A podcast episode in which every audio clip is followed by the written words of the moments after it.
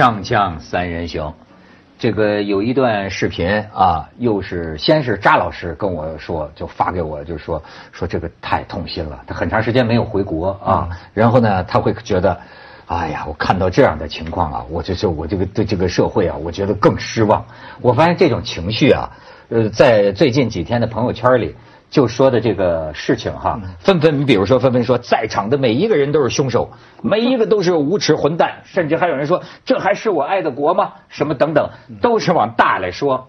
但是实际这个事情呢，确实啊，让人觉得想起以前的那个小岳岳。对，就是一个女人，在这个有一段视频，在一分多钟之内，先后被两辆车撞倒，不是被第一辆车撞倒，然后呢？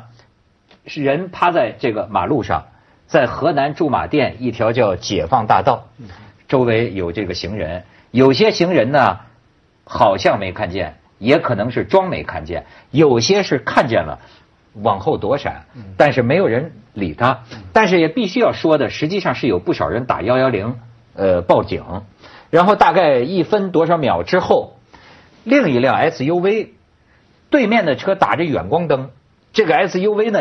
又压过他的，看不见，压过他的身体。SUV 上这个女司机当时都站不住了，被两个男的扶着过来看，吓坏了啊！然后就是说，第一次被撞倒的时候，这个女的啊，还曾经抬起过头，就是那意意意意思就是当时这个人还没有死啊，所以呢，就你可以看一下当时这段视频。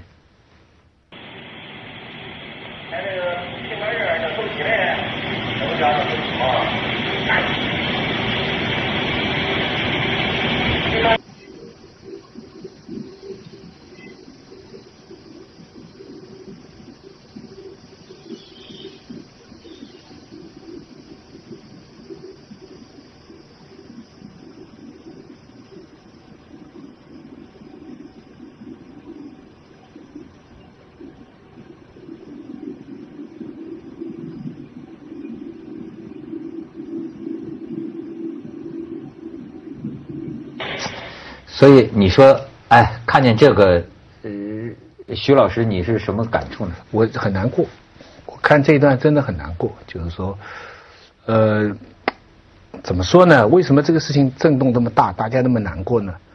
我倒不觉得像那些人讲的那么极端，说所有的人都是凶手啊，是不是？我甚至在想，是不是有可以跟踪传媒，想办法把这些当时路过的人、路过司机一起来做个节目。来讲讲你当时是一个什么情况？呃，你知道那个我最喜欢的叔本华的一个理论呢，就是他用来评论那个呃王王国维介绍的他那个理论，说悲剧有三种，第一种是有坏人，第二种是偶然事件，第三种是就是因为大家的位置不一样产生悲剧。这件事情啊，我仔细想啊，这很很特别，三个层面都有。你看，第一个那个司机撞了他跑掉，这基本上是个坏人。作为开车来讲，这是个非常恶劣的行为，对不对？而且不应该撞的。你看见那个人站在前前边。对啊，对你啊，不最基本最基本的，你撞到一个人了，你车要停下来承担责任，这个是大罪。现在他们说，呃，这个这个人已经找到了，这个赔款已经在安排了。我觉得这个太轻描淡写了。这个人呢，在我看来哈，这种马路杀手。这真是马路杀手，这个这个出租车司机，这他应该坐牢，而且可能应该终身吊销驾照的，不能让他开车。那这个是坏人。嗯。第二个那个女的呢，她因为在对方打远光灯开过来，等于是最后把她撞死了。我觉得这个是比较大的一个就是意外成分，因为你们我们开车都知道，我们假定路上是没有东西的，你路上如果突然有一个比如小狗啊什么东西。你有可能会压上去，如果是中速前进的偶然。但是大家最关心的还不是那两个撞车的人，最关心的是后面那么多人绕着他走过去走过去。最震动的是这条，就是说，如果有一个人把他救起来，嗯，就他的命可能就保住了，这件事情可能就没有那么惨啊。他，我我设身处地，你在想他那些人绕开的人呢？哎呀。有好多人都归结到以前南京的那个事情，呃，彭宇，哎哎，就是说去救人，反而被那个人告。哎，你我插你一句，你刚才说想把这些经过的人呃搞个讨论会哈，至少有一个人后来就说一个打工仔，他说我当时本来想去救，他说但是我当时呢也想到这个南京的这个彭宇案，就是这种是不是被人讹上碰瓷儿，然后他说一句话，他说我一个月的工资啊，那意思连连赔连赔这个都不够的，所以你看这是其中一之一态度。而且很可能那些走过的人呢、从当时你再仔细看那个整个画面啊，他们都觉得这件事情是已经被人发现了。你你明白我我说的意思没有？就是说，假如这个事情是发生在半夜，整条路上没有人，只有一个人被摔倒，那一个路人他可能真的会去跑过去去保护他，因为这件事情谁都看到了，旁边车缓行了，其他人假设已经有人报警对了，对，所以走的人呢，他都会觉得这件事情已经应该这样来说。进入程序了。哎，所有这些人都是善良的，他们都不知道后面这个人会被撞死，这个这是肯定的。他们假定这件事情，因为一个人躺在路当中，这已经发现了。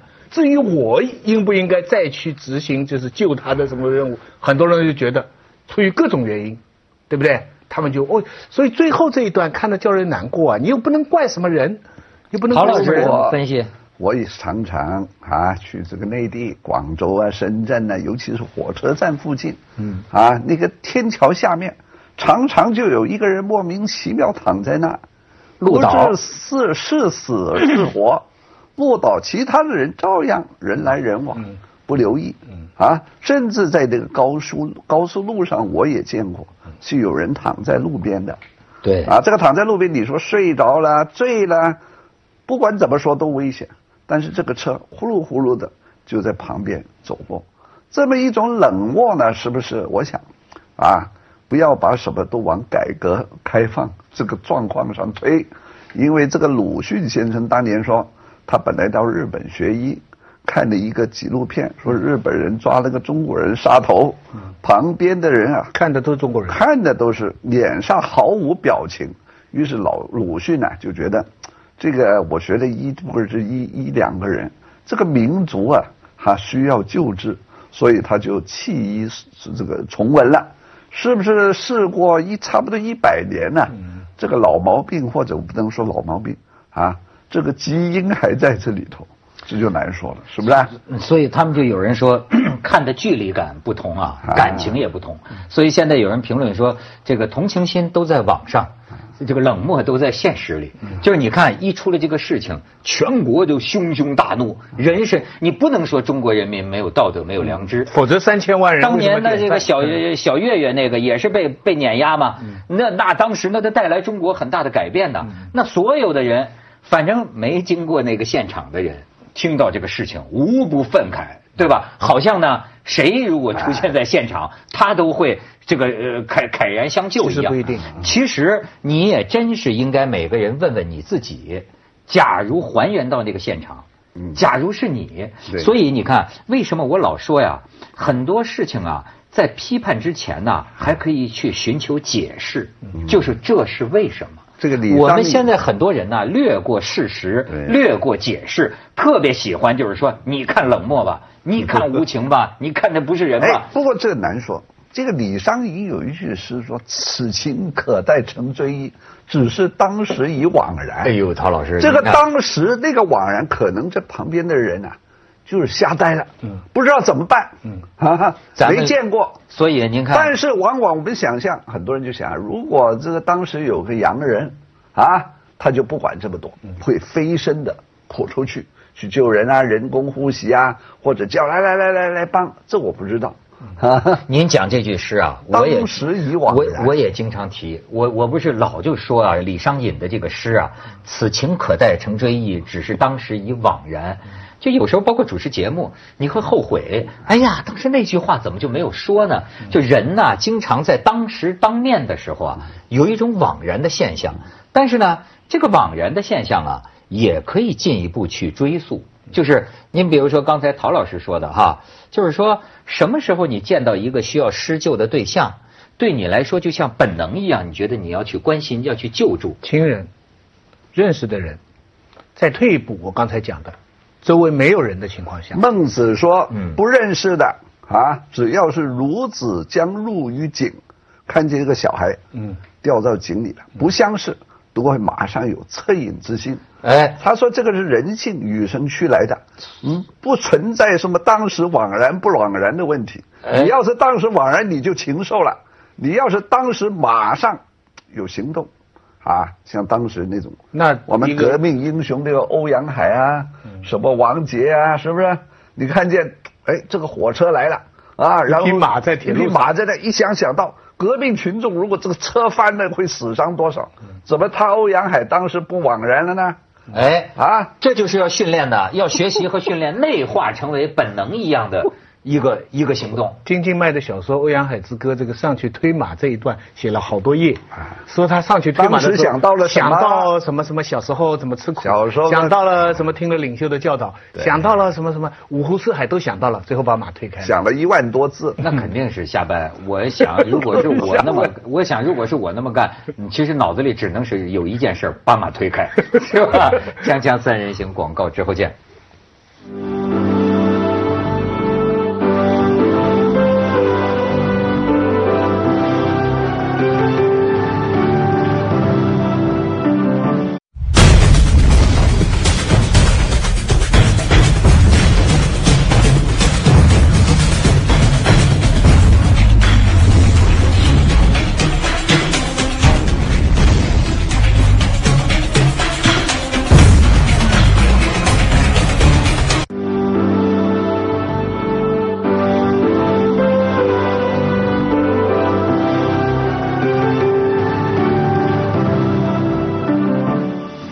老师，你刚才答的让我想起啊，我看到的评论当中有一条引起我注意的，就是说啊，说这个就反映中国呀太快的从熟人社会进入陌生人社会时候的适应不良。嗯，就是你比如说咱们总讲像所谓西方现代文明国家，他们那个啊私人关系之间是分得很清楚的，对吧？不像咱们这样不分彼此。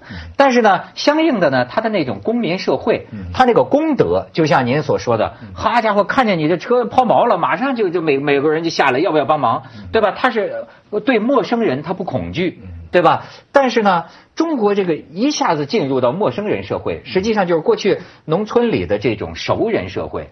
比方说啊，你像这些人，呃，就那么看一眼，就这么走过去。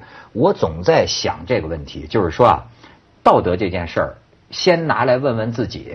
就是说呢，假如我们在马路上看见这么一个，你知道吗？我现在发现陌生，不有时候不见得是冷漠。有可能是惶恐，你对于一个陌生的未知的呀，你会有一种惶恐。比如说，我举个例子来说，当然我这个例子不恰当啊。假如说呢，你有一天走夜路，你看见车灯照亮了一个外星人的尸体，我我举这个例子啊，假如外星人的尸体，你要是一般人，你会怎么样？你敢碰他吗？你赶快手机拍一下上传。哎，你还算有胆量的。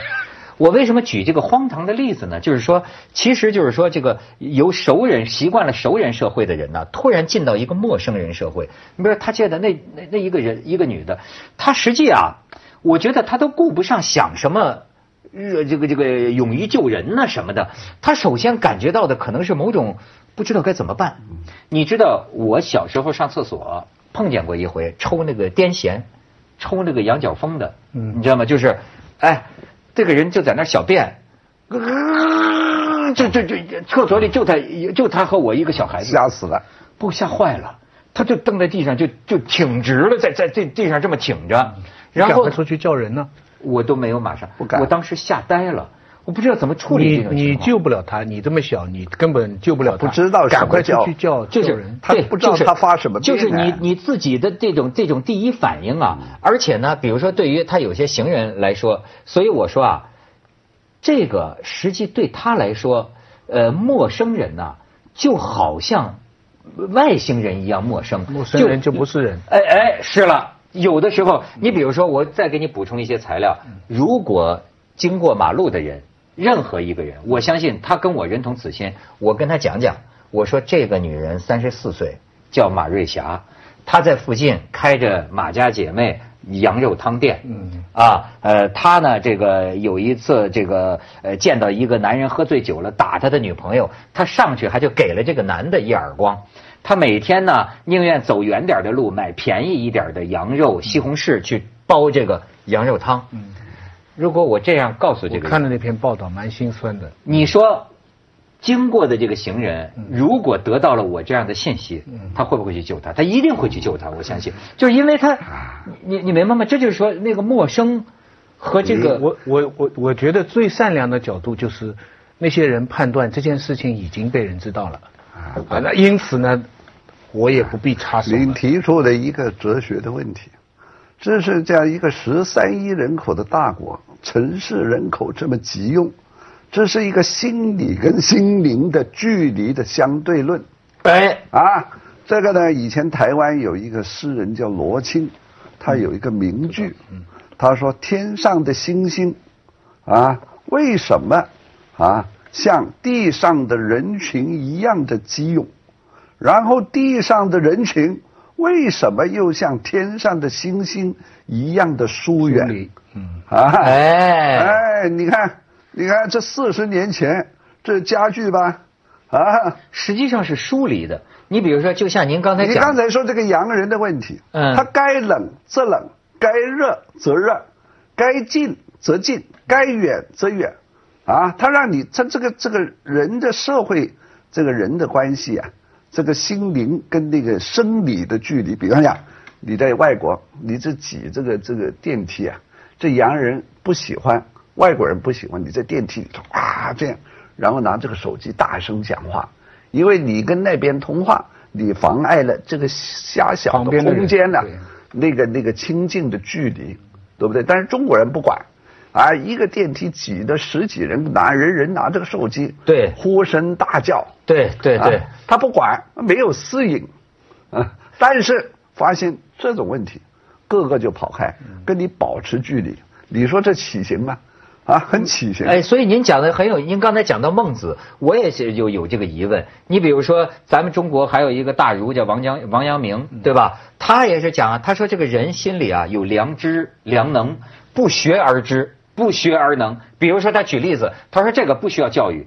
就是说，人的善良，比方说，他说你看见动物受苦，你自己觉得难受，他就说这就是天良，就是那个恻隐之心。说每个人都有这个良知，对。但是那是什么压抑了过路人的他们的这个良知良能呢？这个社会后天的经验告诉他，嗯，这可能装死啊，对，碰瓷儿，可能这里头还会我我跟你要钱啊。那我站过去，我也可能有危险。到时候车，你假如设想一下，那有一个人蹲在旁边，这么在看他，那辆 SUV 不是照样看不见吗？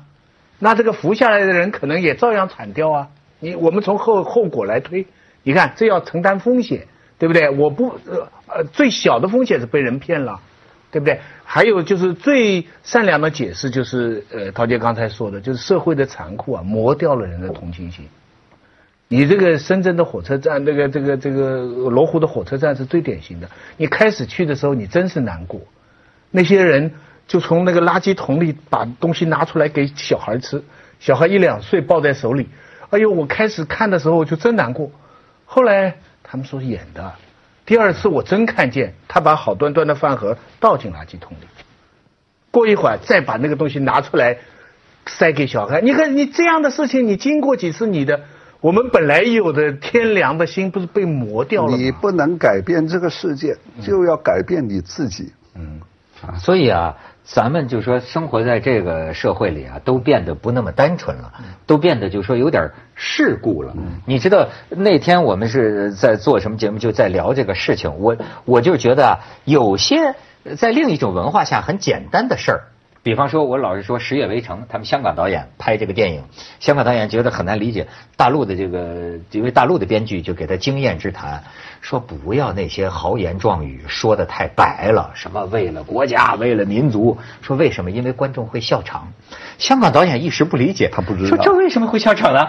美国好莱坞电影的爱国，这不是这不是老是拿个美国国旗？前一阵还有一个，前一阵还有一个香港导演拍这个一个戚继光，他也很费解，说。为什么网上很多人嘲笑戚继光，说他不是民族英雄吗？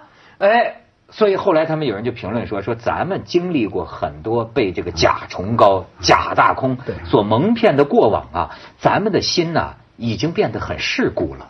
咱们先去一下广告，锵锵三人行广告之后见。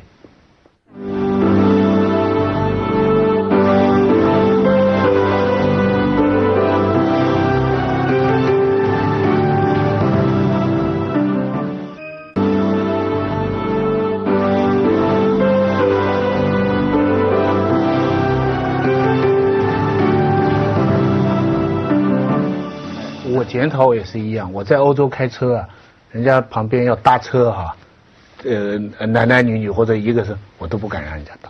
是吧？哎，你看这个心理，我都一面不理人家，下雨啊，我我心想他上来以后，万一万一这个人怎么怎么，你看我这套的这个想法啊，就是就是不对。理论上分析哈，我我原来那个八十年代朱厚泽做宣传部长的时候，我们上海开过会，有一个人发言我印象很深。过了那么多年，我觉得他还是讲的对的。他说像这种情况，一个公共道德，比方上去拦住这车哈，本来就是一个市民的普通的公共道德。但是曾经一段时间呢，我们把这个东西拔高，变成了毫不利己、专门为人的一个革命道德，变成个宗教。哎，变成了一个革命道德，那就是啊，优秀党员啊，英雄啊。我们刚才讲王杰就是一个英雄的行为，那英雄行为很好，曾经一度大家学英雄。那我们设想，也许这个事情发生在五六十年代，也许真的有人帮忙。那肯定。哎，但是现在呢，不得不承认一条，很多人对这套革命的道德有点失望了，不相信了。革命道德一不相信呢，有两个退路，一个是职业道德，一个是家庭道德。现在中国人主要是推到家庭道德，对不对？从高官贪污一直到下面的小贩卖，首先考虑的是自己的家人。嗯。那因此，公共道德这个东西不存在啊。所以你还是熟人社会啊，对啊还是熟人社会啊。哎，刚才陶老师有一个说法，关于三个世界的划分，我觉得挺有意思。因为呢，现在您刚才说这个不只是事故，这英文里头就这叫犬儒 cynicism。嗯，这个犬儒呢，就凡事我先从坏的动机、坏的后果来考量。啊，我不我不管你好的，像您刚才徐老师说，您到了外国开车，对对。你为什么不敢啊在这个顺顺风村？里你先把他当坏人，对我也是啊。对先假设对方是坏人，你别看靓仔靓女啊，上来也许一对杀手呢。我对不是我在那个京石高速公路上，我没我碰见过呀。你要说我丑陋，我也很丑陋。就是前面说，哎，对不起，我车抛锚了，我能不能坐你的车到下一个？这个不是鲁迅说了吗？我就不啊。对于中国人，我是常常用最坏的动机来打量他的。对这个在那个那个什么什么哪个文章？鲁迅说的，我从来不但以最大的恶意对揣度中国人。对了，这个真是京剧。鲁迅是把看透了中国民族性看得非常透彻。你看今天到了还是这样，因为呢，在报上我们看到的是一个世界啊，电视上看到的当然凤凰台不一样啊。我说报上一个世界，网上一个世界，马路上就是另一个世界，三个世界。所以现在是天下三分了。嗯，报上的中国，网上的中国，街上的。街上的中国。哎，网上的中国就介于两者之间，哎，他就把马路上的这个现实对啊加以提高一下，引导一下，就是说啊，报上、网上、街上，是不是三个中国？网上的中国，我看都很道德，都很义愤。哦，充满侠义，加丑陋啊，全是啊全是大刀王五，对荆轲荆轲刺秦王 啊！对对对对你看这个，但是街上的中国呢，全是一堆小爬虫，哎，全躲开。全爬虫、精虫啊！报哎报上的中国呢，就会说这是局部偶然现象。不是，我真的说，咱敢问这个问题吗？就是就是同样的这个情况，徐老师、陶老师，假如你是那十几个行人之一，你现在想想，你你当时会怎么做？有问过自己吗？我有过自己一个亲身经历，我不知道能不能拿来做类比。我后来一直后悔的。有一次在上海开车，从从那个上车到进高速公路的时候，有一只小狗，有然后它不知道怎么会跑到这个地方，然后到处乱窜，那很多车都在跑。那我那个时候就想，我要怎么做？因为我养狗啊。那我，但是我稍微一停啊，我因为前面有狗，我稍微停，后面的车就咚咚咚就打我的喇叭，你明白吧？我马上想过，我要是停车，后面的人呃，我不能停车嘛，我堵塞了交通，后面的人会骂我，而且我下去我我其实也有危险，因为车。再有第三个原因是你抓不到那个小狗，你一个人怎么抓得到小狗呢？就是这么三个势力的考虑了，我也绕过去了。绕过去我不知道这个小狗怎么样，但是我心里想，我觉得都是惨了，都是惨了。这件事情我久久忘不了。我来想，那你要是你自己的小狗，你随便怎么样你也上去了，对不对？哎，没办法那我不知道这个比方要是您呢哎徐老师的菩萨心肠，没办法，我也跟徐老师一样，啊，最多我回去给他小狗烧烧香。当时你这个车怎敢停啊！你敢停啊？第一你停，后面按喇叭还是文明的，骂死你。撞过来后面如果大货车，那个货车司机开了三天三夜，啊，睡不好那怎么办？啊，撞上人你自己命都不都不保对，我是想起陶老师刚才讲的，我也是开车，我见到过那个鹿岛，我都见过。就看那马路，但我就说实话，因为不知道是死是活，你现在想起来，啊。他是死是活呢？他为什么躺在这儿呢？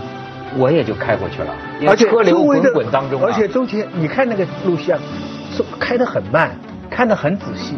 嗯。我觉得这里有个关键点，就是说他们都已经假设